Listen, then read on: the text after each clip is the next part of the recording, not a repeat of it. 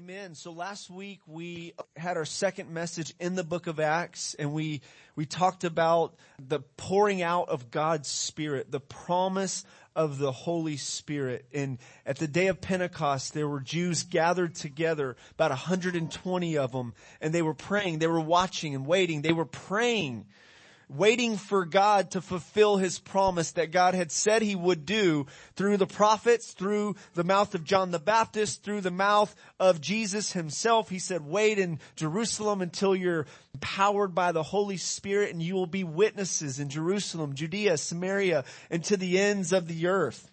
And something really crazy happened. They started speaking in tongues. They, they, there were, there was this loud noise, this mighty rushing wind, kind of like a tornado, like a freight train.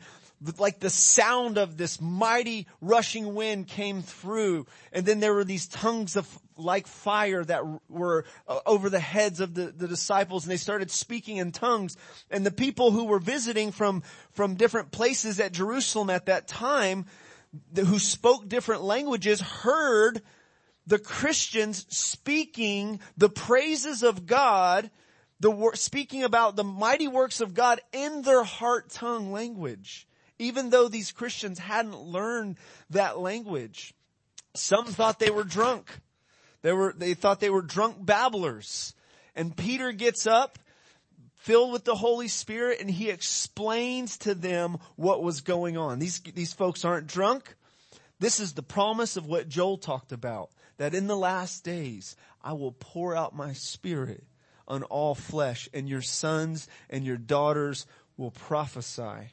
Well, Peter preaches this powerful sermon and we have this snapshot, this, this snippet of that sermon because it says with many other words he exhorted them and so the speeches in the book of Acts aren't always exhaustive of what Peter or Paul said, but they're just a, a snippet, a summary of what they preached. And so Peter preaches this powerful sermon and 3,000 people get saved.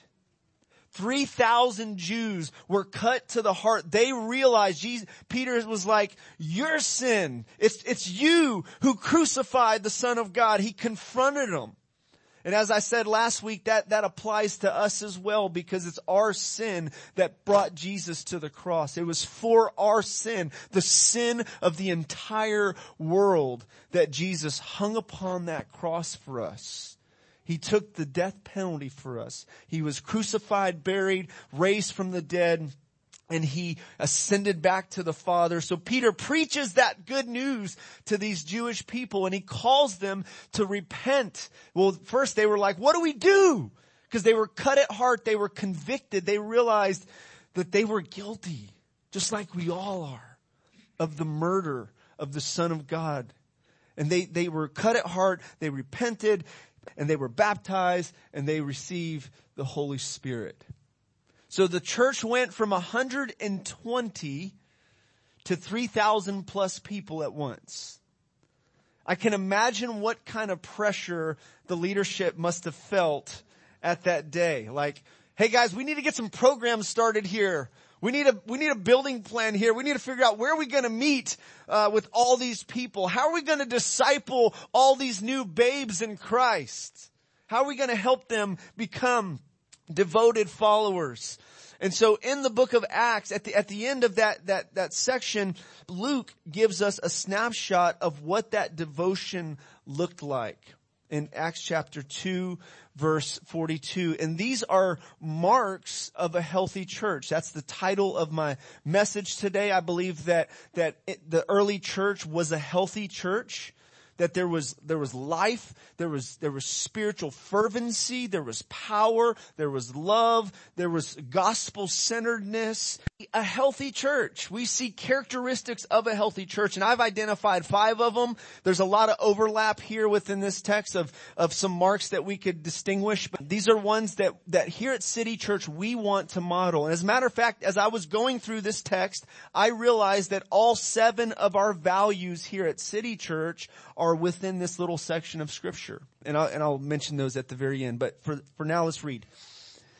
And they devoted themselves to the apostles' teaching and the fellowship, to the breaking of bread, and to the prayers. And all came upon every soul. And many wonders and signs were being done through the apostles, and all who believed were together and had all things in common.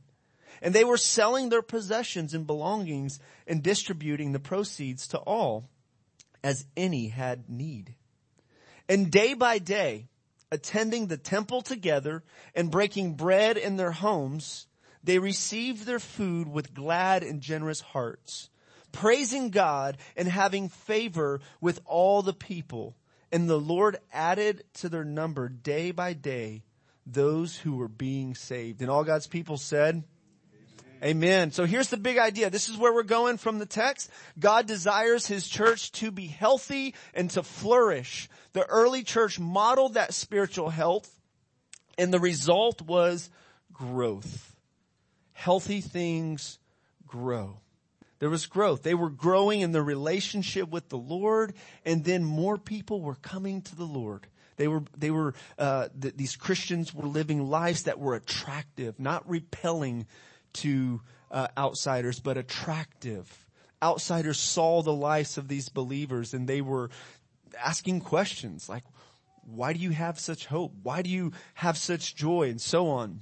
We want to be a healthy church. When we started City Church Garland, before we started City Church Garland, we had um, we had several meetings on Sunday nights uh, as we prepared for our launch. And one of the books we went through was uh, Marks of a Healthy Church uh, which by the way, we have some free copies to give away today if you haven't read that. Uh, we went through marks of a healthy church and we explored what does a healthy church look like? Because there's a lot of churches gathered together on Sunday mornings right now that are gathered together and there's a lot of them, many of them are not healthy. Many of them are not doing what the Bible says to do or, or reflecting fruit that the Bible calls his people uh, to reflect. And the book of Acts gives us a snapshot of that. And again, as I said last week, when, when we're reading through the book of Acts, we need to ask ourselves, is this descriptive or is this prescriptive? Is this just telling the story? Or are there prescriptions here for our instruction to apply to our lives? And, and what, one of the things you'll see is that many of these things are prescriptive in the epistles like prayer. Paul says, devote yourselves to prayer. The early church was devoted to prayer, right? And so on. Like last week, Paul, I, have emphasized how Paul commanded the Ephesian church to be filled with the Holy Spirit. So while we see the description of the narrative in the book of Acts of God pouring out his spirit, Paul in Ephesians says, Christians, you be filled with the Holy Spirit. That's a command from God. So we can't just read that and be like, well, I don't really need the Holy Spirit so much. I don't need to have all that, that power and that, the life of the Spirit in me. But the scripture tells us be filled with the Holy Spirit. Amen? Okay. So the first mark is simply this, is that they were a learning church. They devoted themselves to the apostles' teaching. Okay?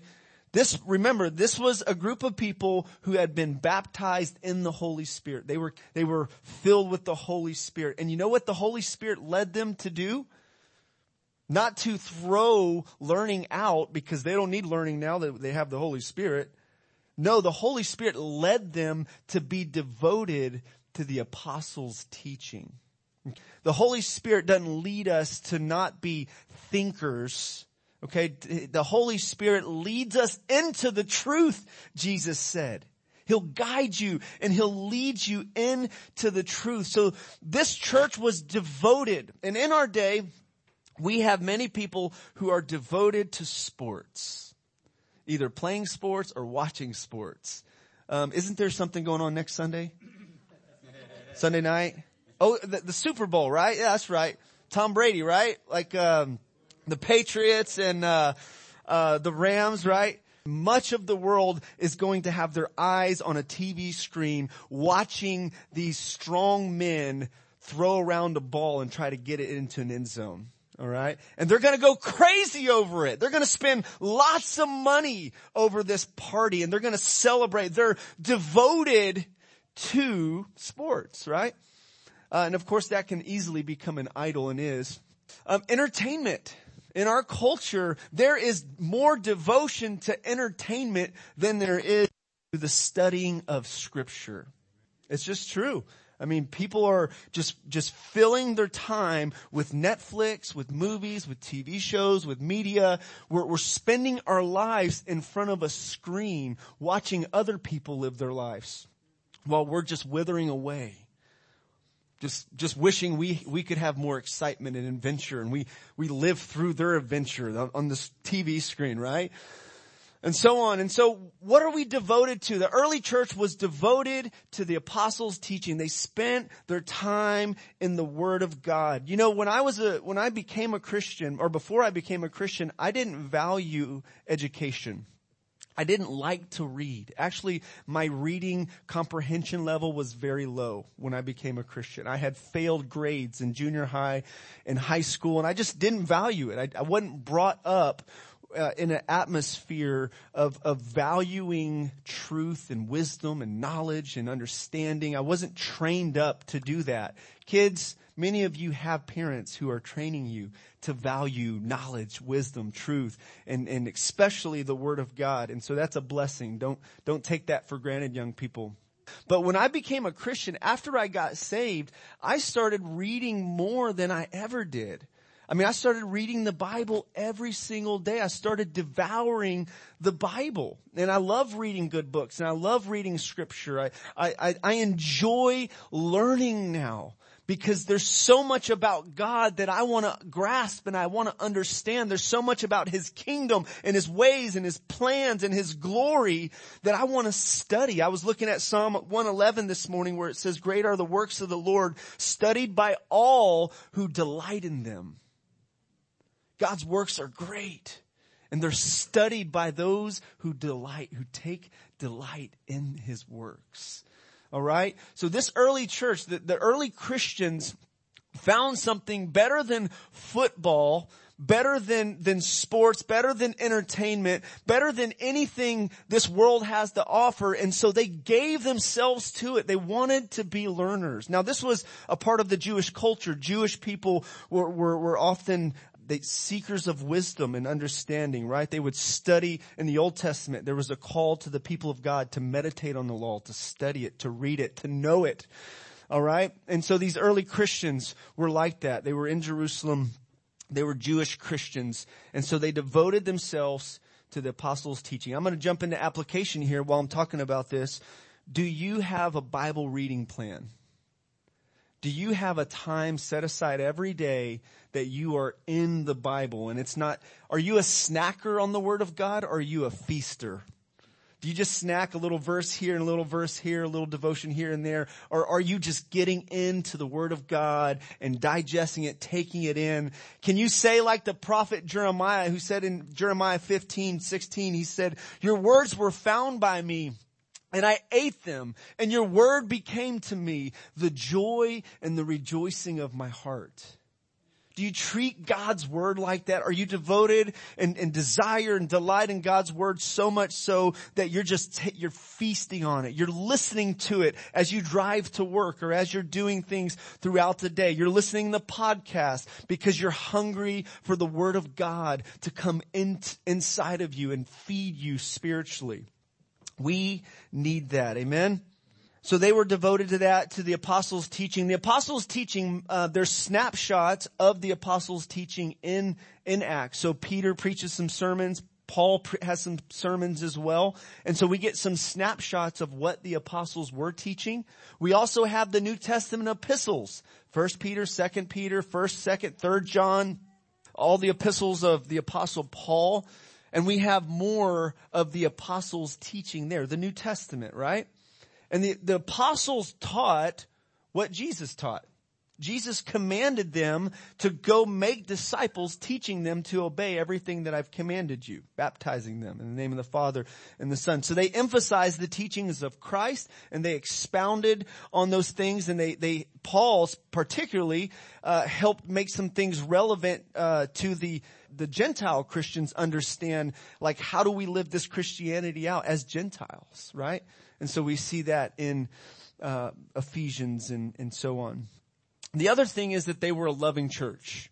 They were a learning church and they were a loving church. They devoted themselves to the apostles' teaching and the fellowship. That word is for fellowship is koinonia, and it means uh, sharing. There was this sharing together with one another. It was it wasn't merely just having snacks together, you know, a fellowship time, a hangout time.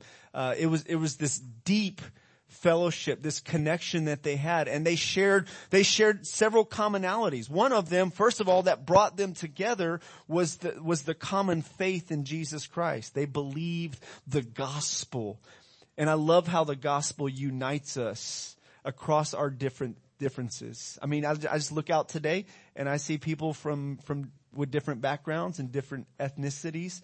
And it's beautiful how God unites us together with different stages of life, uh, socioeconomic statuses. I mean, God unites a people together for the glory of His name. And we see that. We see that in, in their love for one another, they were united. Colossians 3, uh, I think verse 14 says that love is the bond of perfection. It you, it bonds us together in, in perfect harmony. And so they were united. They were one. They, they had this, this singleness of purpose. And this is what the Holy Spirit did. This was the effect of Pentecost. The effects of Pentecost led the church to be a learning church and to be a loving church. Jesus said that his disciples would be marked by this. In John 13, 34 and 35, he said, a new commandment I give you that you love one another as I, as I have loved you. By this, all men will know that you are my disciples if you love one another. You see, the badge of discipleship, the mark of a true follower of Jesus Christ is that, is that they have love for one another. And it's a witness to the world, to a lost and a dying world when they see a, a community, a family of, of saints united together in their diversity united together because of the sake of Jesus Christ. And it's a witness to the world of, of the, the truth of the gospel. Jesus said that in John 17, he prayed for the unity of the church and he said, Father, make them one, make them one so that the world may believe and know that you sent me. Right? And so there's this witness that Jesus calls his people to have even through our unity. We also see generosity. They were radically generous. Uh, they were selling their possessions and belongings, distributing the proceeds to all as anyone had need. Isn't that amazing? Now what does that sound like to you guys? Sound radical? Socialism? Communism? yeah, you guys might be thinking, oh, I don't know about that. Uh, we're from America, right? We, we're not to do all that stuff. Uh, you know, there is a there is a difference between this and communism and socialism. This was voluntarily giving to those who had. There, it wasn't forced. It wasn't a mandate. Okay, if you're going to be a part of our church, you got to sell everything you have and just throw it in the pot there, and we'll give it out as we we see fit. Right? No, it wasn't like that. By the way, the the church in Jerusalem. Uh, they did this, but we don't necessarily see like other churches. Uh, we don't see this as a normative pattern in other churches. Uh, the Bible does isn't against having private property. And even in Acts, in the, in the, at the church of Jerusalem, they still had homes to meet in. So this wasn't like exhaustive, like they had completely nothing. Everybody just completely gave up everything. It was as there was, as there was a need that arose that they sold what they had. They saw a need within the body it was a loving thing to do to meet that need. If, if you have more, you got an extra house and you got extra, you got extra land. Well, this family doesn't have anything. Well, you know, let's help them out, right? And so on. And so, so generosity, they were, they were characterized by love. They were a loving church. They were unified in that. They were generous. They, they gave. They followed the teachings of Jesus in that they, Jesus said, don't store up treasures here on earth, right? You send them up Send them up by being generous to others, giving to others. So they were a learning church, they were a loving church, and they were a prayerful church. They devoted themselves to the apostles' teaching and to the fellowship, to the breaking of bread, and to prayers. Jesus called them to pray. He told them to watch and pray. When the Holy Spirit came, they were praying, they were waiting. We see all throughout the book of Acts, the church was a praying church. They were praying and God was moving powerfully. The kingdom of God was spreading through the prayers of his people. If we want to see God's kingdom advance, God's will be done in our lives and in our community, in our church and in the world, then we got to pray. As MC Hammer said, you got to pray to make it today. All right. I'm dating myself here.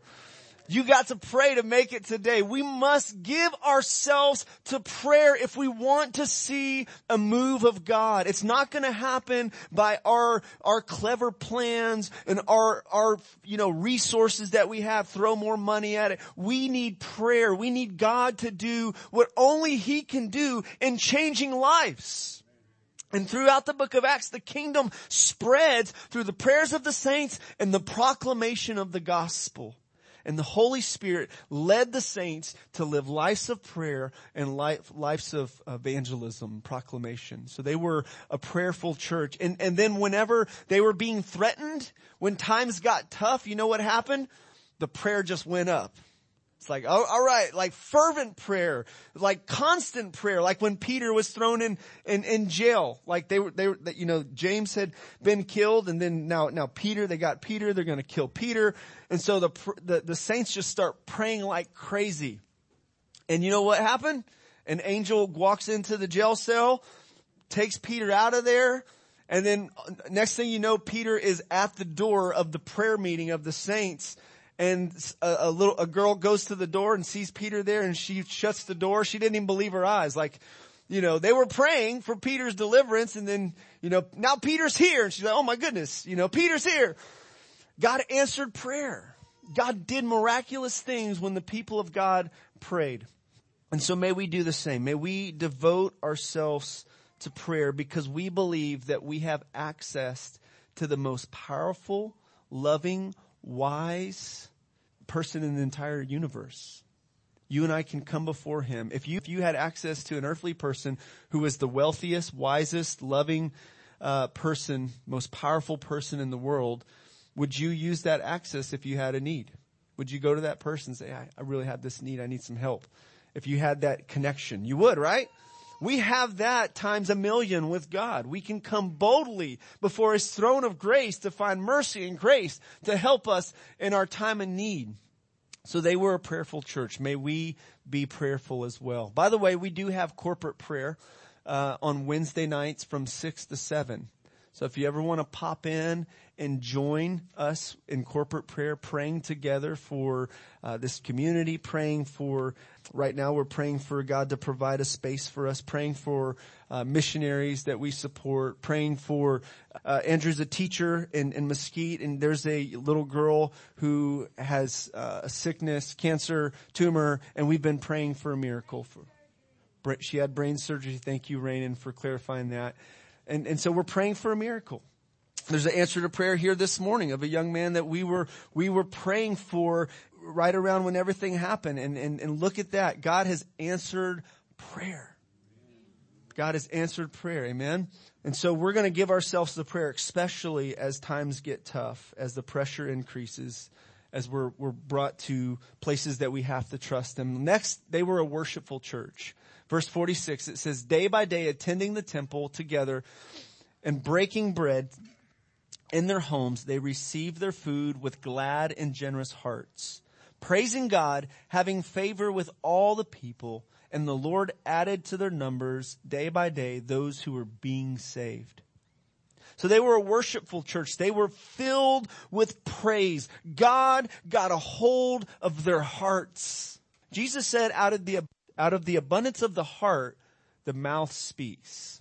Whatever's here is going to come out and overflow. What comes out of here is an overflow from your, from your heart. And if God, your treasure and your delight and you love Him, there's going to be an overflow that comes out of your heart in talking about Him. I mean, just think about anything else in life that you love and you're excited about. If we, if you get in a, if I get in a conversation with you for five or ten minutes, I'm probably going to hear something about that. If I ask you any questions, right? And, and, and so if, if we have our hearts captivated by the love of God, we're, we, we are sold out to Him, we too are going to have this overflow of praise and worship coming out of our hearts, giving honor to His name. They were people of praise. I skipped over something too. They, you know, in their fellowship, they also had the breaking of bread. So they, they had meals together. These were fellowship meals. They would often eat together. And a part of that would, would be they would take the Lord's Supper. They would remember Jesus' body broken and his blood shed. And that's an act of worship as well. But there's something about having a meal together with, with people. Jesus, in, in uh, Revelation 3, it talks, Jesus says, behold, I stand at the door and knock. If anyone hears my voice and opens the door, I'll, I'll, I'll sup with him. I'll, I'll have dinner. I'll dine with them, right? And so there's this intimacy, there's this knowing, uh, this relational aspect of having a meal with somebody. And the early church were, they were devoted to that. They would have, they would eat together often and they would celebrate the, the, the Lord's Supper. They would remember, as Jesus said, this is my body broken for you. This is my blood shed for you. They were committed to remembering that. So I guess you could say they were gospel centered.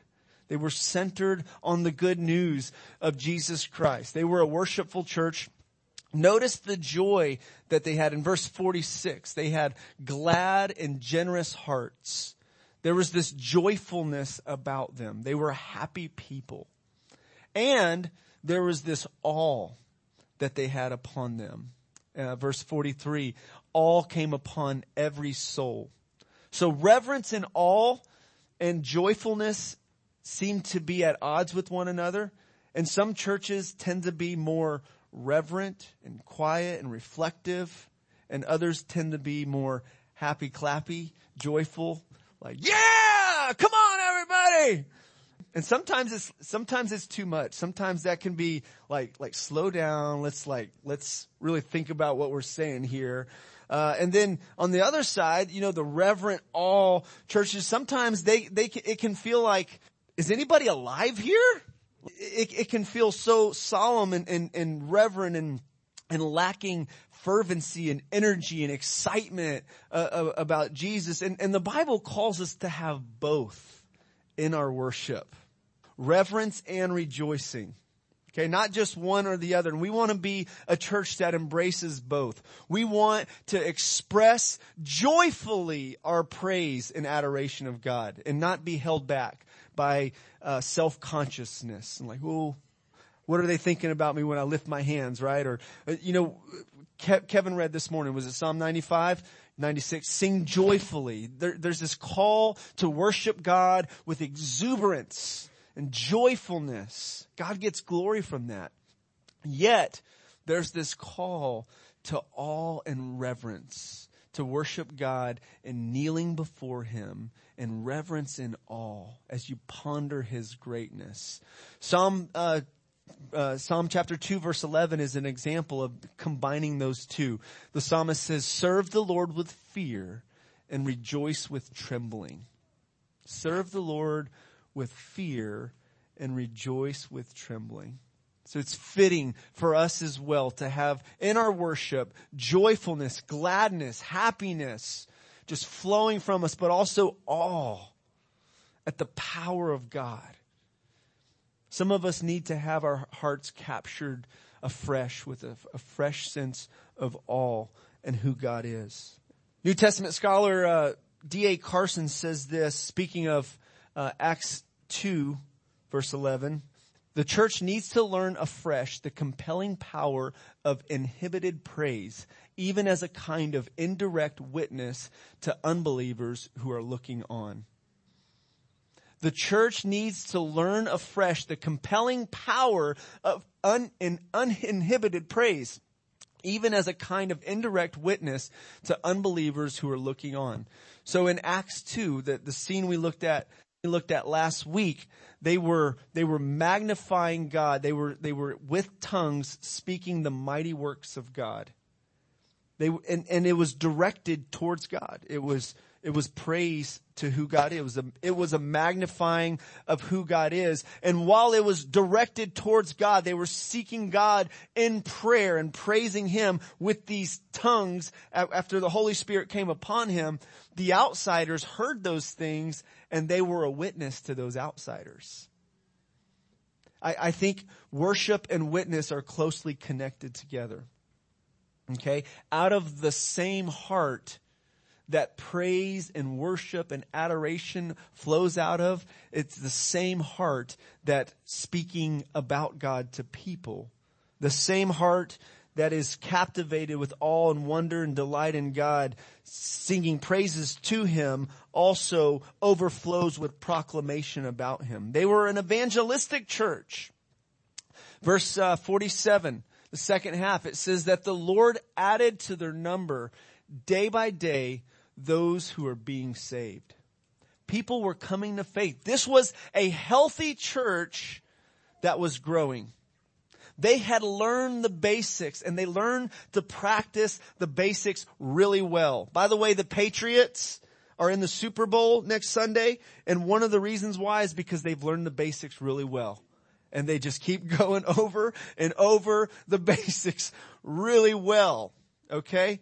And, and as Christians, if we want to be healthy and thrive and flourish, we need to know the basics and we need to just keep going over them over and over. And if you've been a Christian for 20, 30, 40 years, you never grow out of your need to apply and use the basics in your life.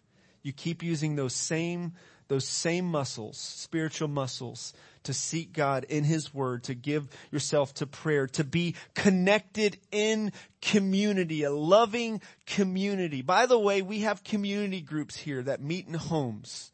This is a great application uh, for for this. Uh, we have community groups that meet together in homes. Many of our groups share a meal together and then we get in the Word together, we pray together, we worship together. We also have Wednesday night Bible study. So if you want to devote yourself to the Word of God in a deeper way, you can come here on Wednesday night and have fellowship around the Word of God here on Wednesday night. And it's a, it's a great time to, to get into the Word. And if you got questions you need to ask about the Scripture, you can come bring those questions. We're studying the book of Genesis right here on Wednesday night. But they were an evangelistic church. They gave themselves to being witnesses. As I said a couple weeks ago that the key verse in the book of Acts is Acts 1 8, but you shall receive power when the Holy Spirit has come upon you and you will be witnesses in Jerusalem, Judea, Samaria, and to the ends of the earth. And so you can see through that verse the whole book of Acts. You can see the church being a witness in Jerusalem, in Judea, they're being a witness in Samaria. Well, we, we see the, the gospel movement go from Jerusalem to Rome uh, in the book of Acts. And notice in this verse, in verse 47, the Lord who added to their number day by day those who were being saved. Notice that. Now the implication is that they were telling people about Jesus. They were being witnesses. They were living these lives uh, devoted to God. And surely they were having these conversations. They met in the temple and they met house to house. Uh, again, a good argument for community groups. So they met publicly and then they met privately. But they were engaging in, in conversations. It says over and over in a couple different places in Acts that the word of God was spreading. The word of God in Acts chapter 6, the word of God spread and then the number of disciples increased and multiplied right? So that's what happens when the word of God spreads. People come to faith. And, and in this verse, Luke points out that it was the Lord who added to their number daily those who are being saved. Luke sees the sovereignty of God in salvation. God is the author of salvation. He saves people. He rescues them. Not the preacher, not, not Peter, not Paul, not, not a pastor or missionary. It's God who saves people. We are the messengers. We, we're the, we're the mailman. We're the UPS, the Amazon delivery folks. We just bring the message. Like preachers are to bring what God says, whether it's favorable or not. And so it was God who saved people. It was God who rescued people. And we, that can take some of the pressure off of us in our outreach and in our evangelism. It's not your responsibility to save anybody, to make somebody born again, to change their heart, to open their eyes so that they can see what's true and right. We can't do that. The Holy Spirit can. And you know what? He does when we open up our mouth and we talk about Jesus. We proclaim the word God by his spirit and with his word, he quickens a heart, a dead person, and he makes them alive. Faith arises within a person when they hear the word of God and the Holy Spirit quickens their heart. They come alive spiritually. We're saved by grace through faith. We were dead in our sins and God raised us up. This is the work of God. Salvation belongs to the Lord. Amen. And, and we want, we want to see that go to all peoples. We want, we want all people to be saved. We want to see many people come to repentance, come to faith, and so we proclaim the message in confidence that God is going to save some people. Amen. Um, just point out they had favor, verse 47, verse, part, first half. They had favor with all people. Uh, this echoes and, and, parallels with what was what Luke wrote about Jesus in Luke chapter 2 verse 52 that Jesus grew in wisdom and stature and he found favor with God and with man. See Jesus had favor with the Father and he had favor with people. And here we see the church in its infancy stages growing growing in Christ's likeness. They, they had favor with God. They found favor with people. They had the smile of God towards their life. And God was adding to their number those who were being saved. Let me just highlight here too, just our, our values here at City Church and see if you can see these within this text. Biblical integrity. They were devoted to the apostles' teaching. Like here at City Church, we are committed to preaching the word of God and handling it in a way that honors him. Not just having our hobby horses and our, our opinions and, and then using the scripture to kind of back up our opinions, right? We let the word of God shape our, our opinions, how we think, how we believe, and how we live. And so we're just going to preach through the Bible. We're going to say what the Bible says. We're going to emphasize what the Bible emphasizes. Now, we still have our opinions and we still have our leanings and the things that we tend towards, but you know what? If our, if those don't fit in with what the Bible emphasizes, then we need to adjust those. And we need to just let the Bible say what the Bible says, whether we agree with it or not. If we don't agree with it, we need to, we need to change. We need to have our minds renewed or repent. The, the word repentance means change your mind. Authentic worship. We here value authentic worship. We want to be true worshipers who worship in spirit and in truth. We want to be sincere and real in what we say about God and, and who we perceive God to be. We want to have an accurate view of who he is and we want to be authentic. We want to worship him from the inside out, not just have a form of worship externally. We don't want to be those who just draw near with their lips, but their hearts are far from God. Loving community. We're committed to that here. Our vision statement is to know Jesus, love people, and impact your world. We're committed to living in a loving community. One of the greatest compliments that we've received as a church is that, um, that we're like a family here. It's been said, you guys are just like a family here. I love that. We are a family. We're church family. We're brothers and sisters in Christ. Amen. Faithful prayer. We, we value faithful prayer because God has ordained that through prayer, His will be accomplished on earth as it is in heaven. Missional living. We are committed to living lives on mission for God, to be about His mission, to proclaim the gospel, to make disciples. Unified diversity. We're united. We're united in the essentials of the scripture. We're, we're, we're, we're gonna, we're gonna major on the majors of scripture, namely the gospel loving others, loving God, loving others. And then all the secondary things, we're going to give some liberty to have some dif- differing views on secondary issues. And then joyful generosity. You see all of these in the early church. They were a healthy church. Remember that a healthy church is made up of healthy individuals and healthy families. So if, if City Church Garland is going to be a healthy church, marked, uh, having characteristics of a healthy church, then that means you.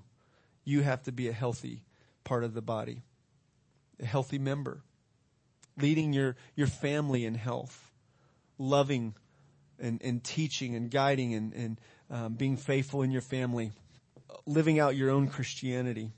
In application, uh, I want to encourage you to commit to reading your Bible daily. Sermon, podcast, uh, audio Bible, Bible reading plan. If you're interested in reading through the Bible in a year, you need a plan. We have some Bible reading plans right back. We have back there. You can grab one and a Bible reading plan and you can join us. And if you want to get in some dialogue about the Bible, daily Bible reading, uh, I can let me know and I'll invite you to join our YouVersion discussion and, and you can stay connected with those who are doing that here, uh, and have discussion about each, each day in the reading plan. And and if you're intimidated by doing a Bible reading plan, I want to encourage you to like just do the audio. Just listen to it while you're driving in your car to work or while you're getting breakfast or while you're doing chores around the house. Like listen to it. Let your kids listen to it with you.